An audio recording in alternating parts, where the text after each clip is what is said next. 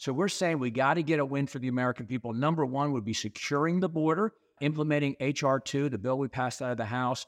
We also would like to attack the weaponization of the federal government against its citizens and the emasculating or the weakening, or I call the wussifying of our military at the hands of this administration.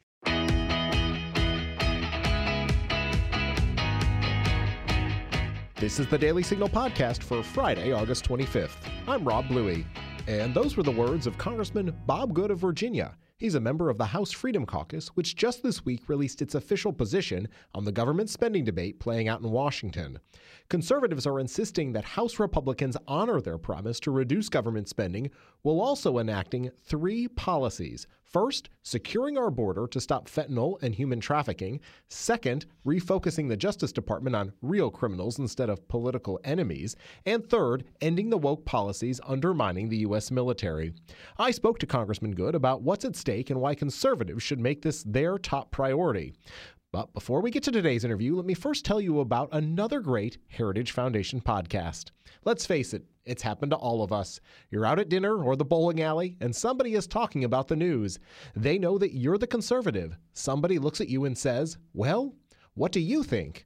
Energy, the border, China, Ukraine, school choice, big tech. These topics are not simple, and heavy media bias does not make things easier. Fortunately, the Heritage Foundation has developed a podcast to help. Through the creative use of stories and the knowledge of our passionate experts, Heritage Explains breaks down the most important and complex policy issues of the day. So, whether you're standing up for American values at work, at school, or at dinner, you'll have the Heritage Foundation behind you. Check out Heritage Explains wherever you get your podcasts.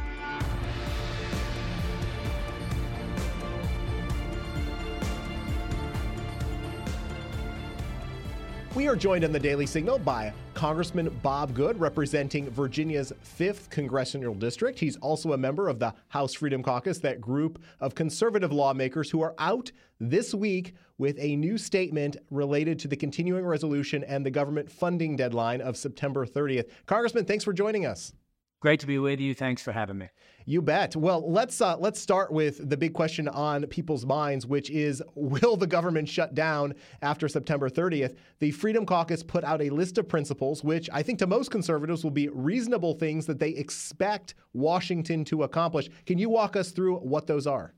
Yes, Freedom Caucus. We put out a position essentially saying we are committed to the spending cuts that were part of Limit, Save, Grow, which, as you might know, originated as Shrink Washington, Grow America. That was the Freedom Caucus position we put out before it was largely adopted by the House, which was a reasonable bill that had significant cuts and reforms to take a significant step towards fiscal stability that was passed with 217 votes out of the House. It was a strong Republican coalition, but as you also know, most of that was discarded or set aside or jettisoned for the terrible, what I called the Failed Responsibility Act that was struck between House and Senate and White House leadership, or, or lack thereof, perhaps you might say. So we are committed to going back to the pre COVID spending level for non defense discretionary that the Speaker agreed to in order to become Speaker back in January. And also, as you know, after the debt ceiling caught so much criticism from conservatives, some of us uh, in the House and in conservatives like yourself across the country, the Speaker said, well, the debt ceiling uh, levels, or of course it was an unlimited increase of debt ceiling, but the spending levels in the debt ceiling agreement that was a that was a ceiling, not a floor. We can go lower in the appropriations process, so we intend to hold him to that, or to use every uh, uh, every amount of uh, leverage that we have to do that. But we're also saying, you know, we're recognizing the House failed once again to do its job, and we passed one out of twelve appropriations bills primarily because we would not go along without having a total spending cut plan. In other words, we didn't want to pass a handful of them up front, not knowing what the spending cuts were on the back end and how the whole puzzle fits together. So we passed one out of 12. We've only got, I think it's 11 legislative days when we get back, unless we come back early. Certainly, I'm ready to go back early to get our work done. But if we don't do that, the calendar is really challenging. So, what we were saying in response to the speaker telling the conference, hey, maybe we need to have to do a CR or continuing resolution, is that if we're going to do that, we've got to get a win for the American people to do it. We can't just kick the can down the road 30 or 60 days. And really, we think 60 would be terrible to kick it to December 1, and then the members on both sides are, oh, Christmas, we got to leave because of Christmas. Let's just do an omnibus. We're, we've seen that play before, as you know. So we're saying we got to get a win for the American people. Number one would be securing the border, uh, implementing H.R. 2, the bill we passed out of the House. We also would like to attack the weaponization of the federal government against its citizens and the emasculating or the weakening, or I call the wussifying of our military at the hands of this administration. So we've got to get some wins, not for the Republican Party, not for Speaker McCarthy or the Freedom Caucus, but for the American people in exchange for extending uh, the time period for us to get our work done to pass the appropriations bill. Yeah, no, it all seems quite reasonable. It seems like they're issues that the American people care about. We consistently see border security and immigration as one of the top concerns on the minds of not just conservatives, but Americans who see it affecting their communities all across this country. So let me go back, though. I'm glad you began with the issue of spending. You were one of the group that held out and made sure that you secured some promises from Speaker McCarthy when he was running for election in January. So take us back to that moment and why it was so important for you to secure not only those commitments, but also reform to the process. You talked about the 12 appropriations bills. Conservatives have been frustrated for years that this gets wrapped up into a giant omnibus. It seems always days before Christmas, and then there's no time to review it. Uh, we're always left with a bad deal at the end of the day. Well, to clarify, I just don't want to misrepresent. I was part of the 20 that was part of the 15 vote process, but I was part of that final six who never switched our vote to yes. So I wasn't directly involved with the negotiations or the agreement that was made by my friends who were part of the 14.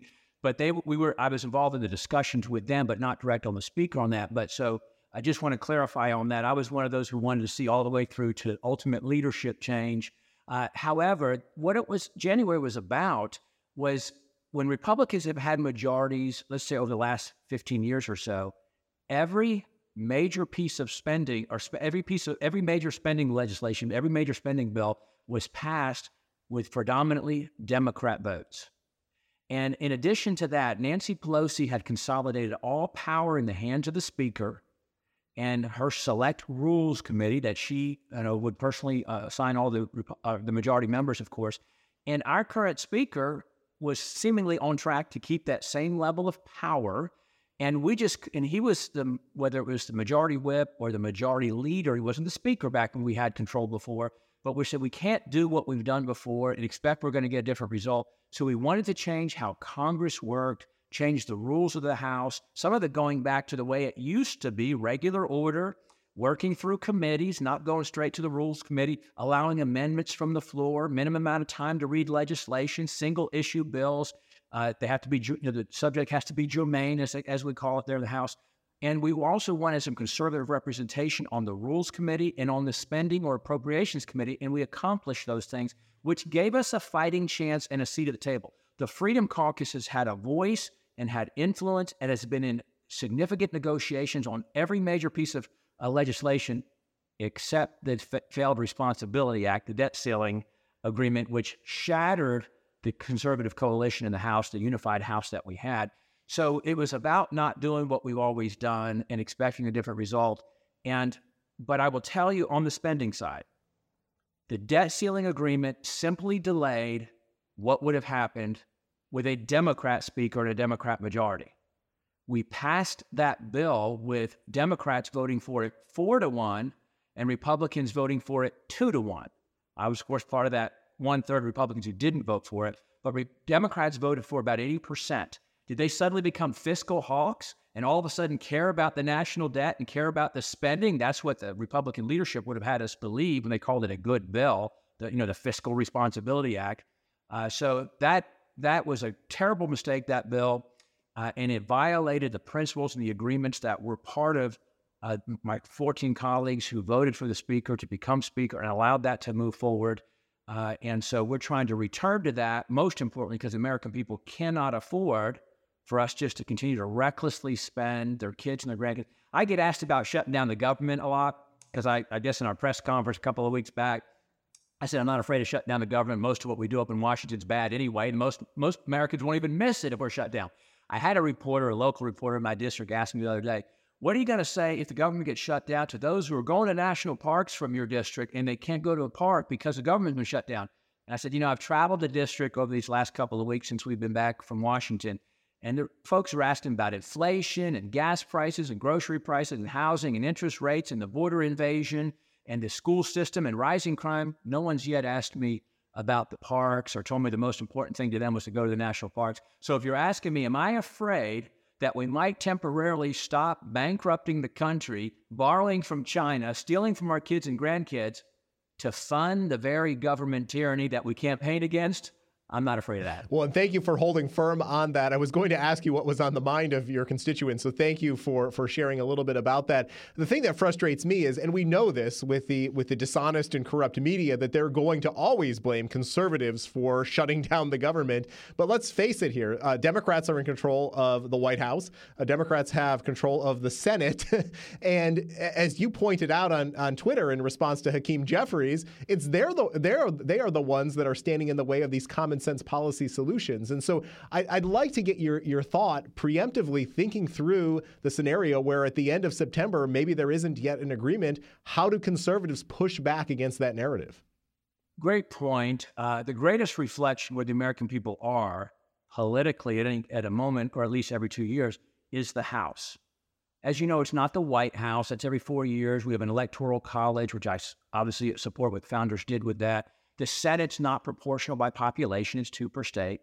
But the House is every two years, it's proportional by population. Everybody has, you know, essentially an equal voice. And the American people gave us the majority. We ran on fiscal responsibility. So the American people are behind us. I think people are un, uh, aware at an unprecedented level that spending impacts their lives because they're feeling the 40 year high inflation. They're seeing the Fed respond with the interest rate increases, which are crushing them. The average mortgage costs $1,000 a month more for interest than it did when this, this uh, gentleman became president two and a half years ago. So the American people are suffering, and I think they're realizing we can't keep doing what we've done.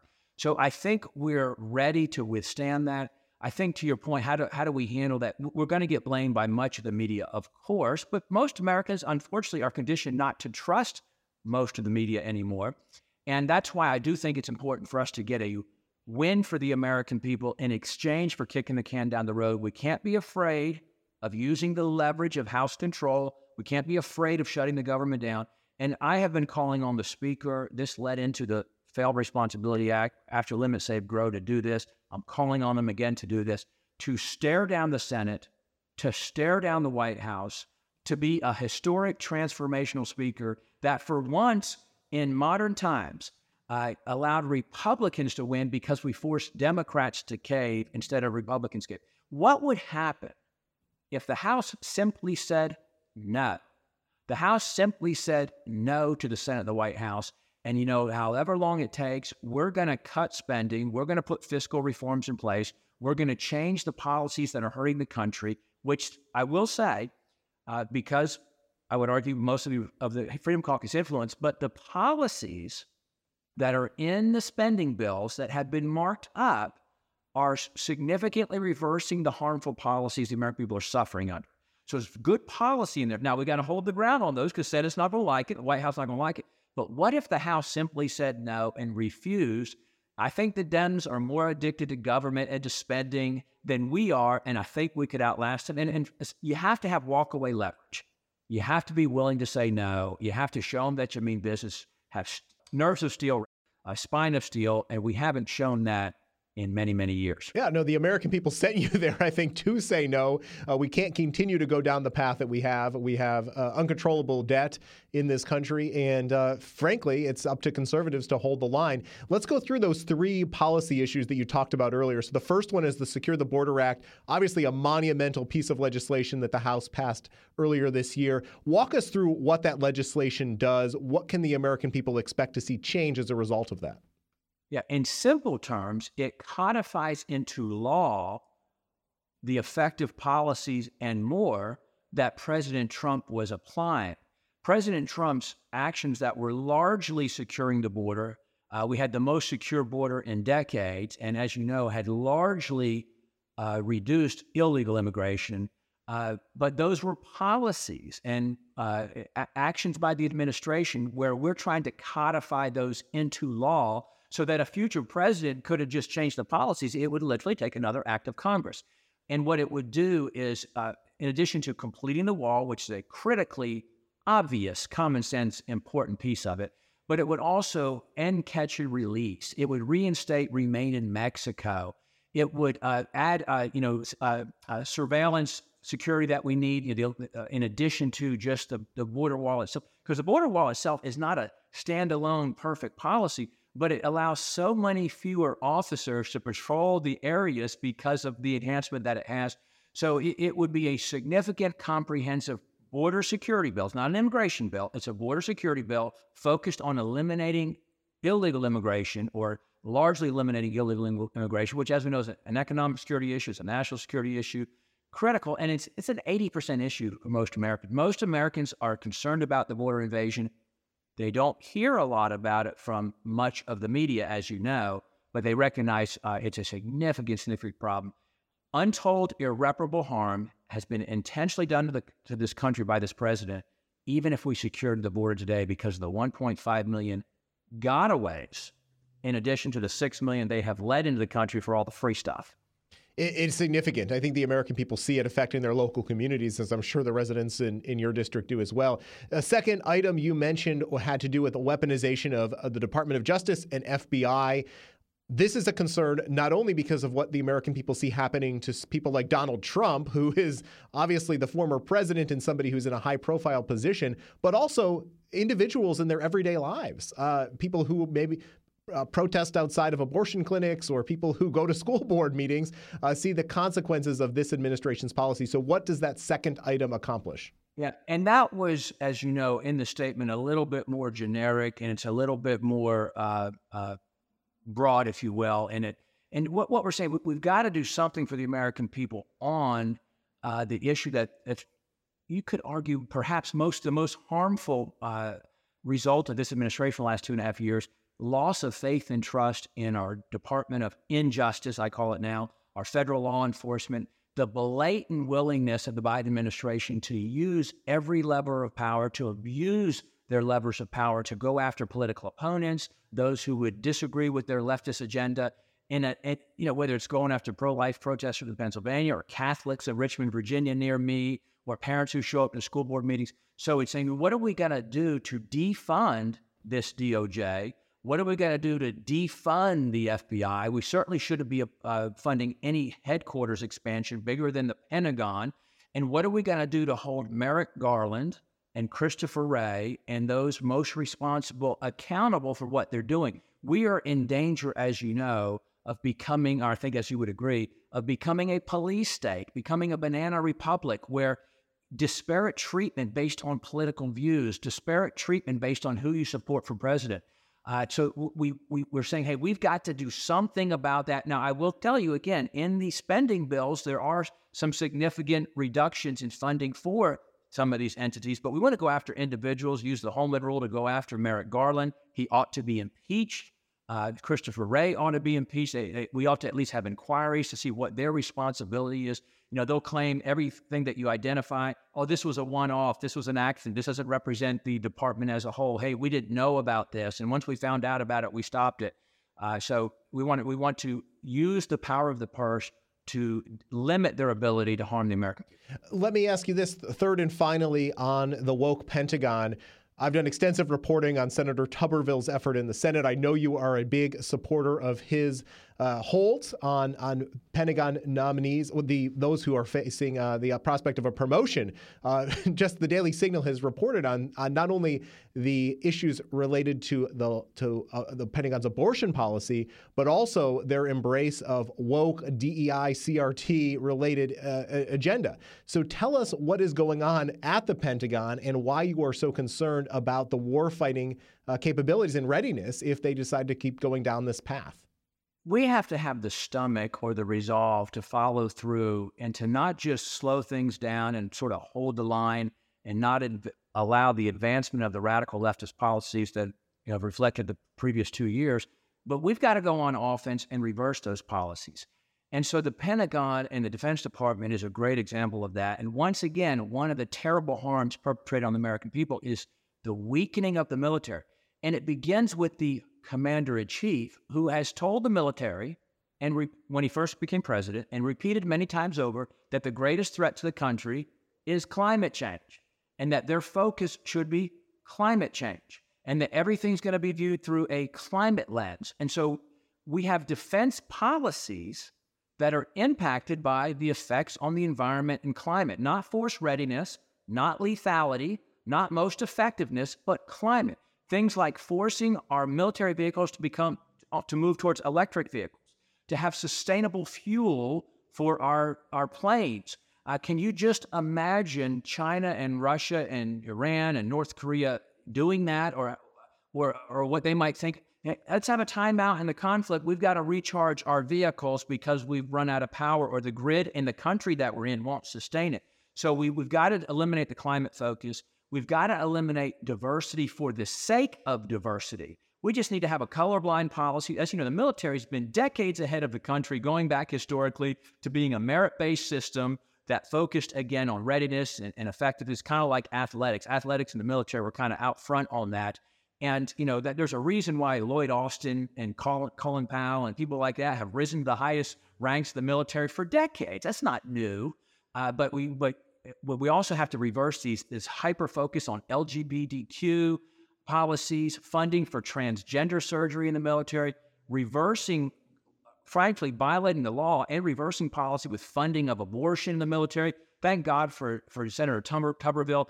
You know, it's amazing with the uh, the NDAA. A, we took that's an authorization bill, uh, but a couple of months ago we took a big step as a House with putting good policy in there. And the media, the left, the Democrats said, "Oh, you're making a culture issue of the military." No, we're ending the culture war that the left perpetrated over the last couple of years, and we're going back to the policies of a couple of years ago and to focus on readiness and effectiveness. There's a reason why recruitment is down. And what we also want to do is restore, not just end the policies of kicking out military members for not getting a vaccine, which we thought might be over for a while. Uh, looks like it might be coming back with this new COVID claims, but kicking out members for getting a vaccine. We can't just end the policy. We've got to restore and make whole those who have been damaged in terms of retirement benefits, uh, back pay, and those sorts of things. And so we want to do that as well. We've got to get our recruitment up by changing the focus. Thank God for Tommy Tuberville, separately but related, as you know, for taking that stand, as you noted, on on life. Uh, and and and I'll just add one last thing. This this phony false claims that is affecting readiness because of what he's doing. First of all, the Senate could uh, confirm these appointments one by one if they wanted to, but they don't want to do the work. They want to do them all together by unanimous consent. And secondly, it doesn't impact readiness. You've already got people in place who stay in place until the replacement comes, so there's no harm there. And then, and or you take in individuals and you put them in place without, you know, they, they begin to do the job without the effect, the official increase in pay or the ex. You got a two star doing a three star job. He hadn't gotten his three star yet because he hasn't been confirmed doesn't impact readiness. The mil- you're going to tell me the military doesn't have the personnel in place to be ready right now without these promotions and these extra pay increases. And thank God for Senator Tuberville for standing strong. He's been supported by Senator Marshall and uh, by Senator Lee, who stood beside him there. And a number of my House colleagues and I have went over to the Senate to cheer him on uh, when when he's given those speeches in support of that righteous position. Well, thank you for that. And uh, the other thing to remember here is these are high ranking military officers. There's approximately, I think, 300 of them. And the dishonesty, not only on the part of those on the left who make these outrageous claims, but then again, my criticism of the media, which just carries it verbatim and, uh, and seems that they're intent on undermining and attacking uh, Senator Tuberville at every turn. I may add, sadly, many of them too are representative of what's wrong with the new military and the Biden administration. And these are hyper woke, hyper leftist individuals who are part of promoting and pushing and advancing the policies that are undermining the military. So I'm not in a hurry to get them in place anyway. That's true. That's true. Uh, Congressman, one final question for you. Uh, Two parter. Number one, what sort of reaction have you heard from House leadership, specifically Speaker McCarthy, on the Freedom Caucus's official position? And secondly, what can the American people, what can the conservatives who are listening to this interview do over the coming weeks as this debate heats up? Well, let me do the latter part first. What, what individuals can do is reach out to their member of Congress, especially if it's a Republican especially if it's a Republican, and demand that they cut back to pre COVID level spending, uh, demand that we don't do a, a unconditional CR that just kicks the can down the road without getting any wins for the American people. Demand that they not vote for an omnibus if that comes up in December. Demand cuts in spending. Demand they join what the Freedom Caucus is doing. Uh, as it relates to Speaker McCarthy, uh, he, I think he wants to find a path forward. I think he wants to find a way to work together, but he has a, a binary choice he's either going to have to work with the Democrats to get Democrat votes to maintain the status quo, or he's going to have to adopt the conservative position that we ran on as a House last fall and, and then stand strong and, and force the moderates who said that he had to be speaker and only he could be speaker and they were behind him. He's got to tell them he needs their support so that he has our support too and pass a conservative bill conservative bills, I should say, with these 11 appropriations bills that do keep the commitments that were made back in January, keep the Republican coalition together in the House, and force the Senate and the White House to adopt our position. Congressman, you reminded me of one thing. There's another proposal out there from the Biden administration to send $24 billion to Ukraine, and they're trying to tie that together with emergency disaster relief here in the United States. Your thoughts on this proposal? Well, that represents what's wrong with Washington, as you know, that you're going to hold hostage one vote for another vote. As it relates to Hawaii, quite frankly, that's a reflection of climate policies that have caused those fires. People are literally dying because this climate environmentalist extremism that's going on. Uh, these, you know, in the name of anti-reliable, affordable energy, and we ought to help the people in Hawaii, perhaps, but we ought to do it by taking away Maybe it's funding for the IRS or maybe some of the climate funding. So we ought to take it from not borrow the money, not further exacerbate our spending problem or our deficit, but take it from something else. Secondly, we ought not to be holding one vote hostage to another or one. Those are not germane. There's, you know, uh, funding for emergency funding for Hawaii has nothing to do with Ukraine. I'm against additional funding for Ukraine for a number of reasons. Uh, I don't think it's our national security issue. I don't think that we ought to be leading NATO in Europe and carrying the lion's share of it. Uh, I don't know what the exit strategy, I don't know what the result looks like. I don't know what the limit of U.S. involvement is. We don't have accountability for the 113 billion or so that's already been sent there. We have to borrow the money that we do send there. We've got our own national security issues. We've got our own weakened military issues. Why would we continue to exacerbate our own problems by sending resources to Ukraine? Congressman Bob Good, thank you for your leadership in Congress. Uh, you can follow him on Twitter or, or X at Rep Bob Good. Uh, be sure to check out uh, there not only his uh, his stance on all of the conservative issues, but uh, his leadership there at the Freedom Caucus, which put out this official position uh, just this week. We appreciate you joining the Daily Signal, sir. Great to be with you. Thanks for having me again. Take care. And that'll do it for today's episode. Thank you for listening to the Daily Signal podcast. If you haven't had a chance, be sure to check out our evening show right here in this podcast feed, where we bring you the top news of the day. Also, make sure you subscribe to the Daily Signal wherever you get your podcasts. And help us reach more listeners by leaving a five star rating and review. We read all of your feedback. Thanks again for listening. Have a great day, and we'll be back with you at 5 p.m. for our top news edition. The Daily Signal podcast is brought to you by more than half a million members of the Heritage Foundation. Executive producers are Rob Bluey and Kate Trinko. Producers are Virginia Allen and Samantha Aschieris. Sound design by Lauren Evans, Mark Guiney, and John Popp. To learn more, please visit dailysignal.com.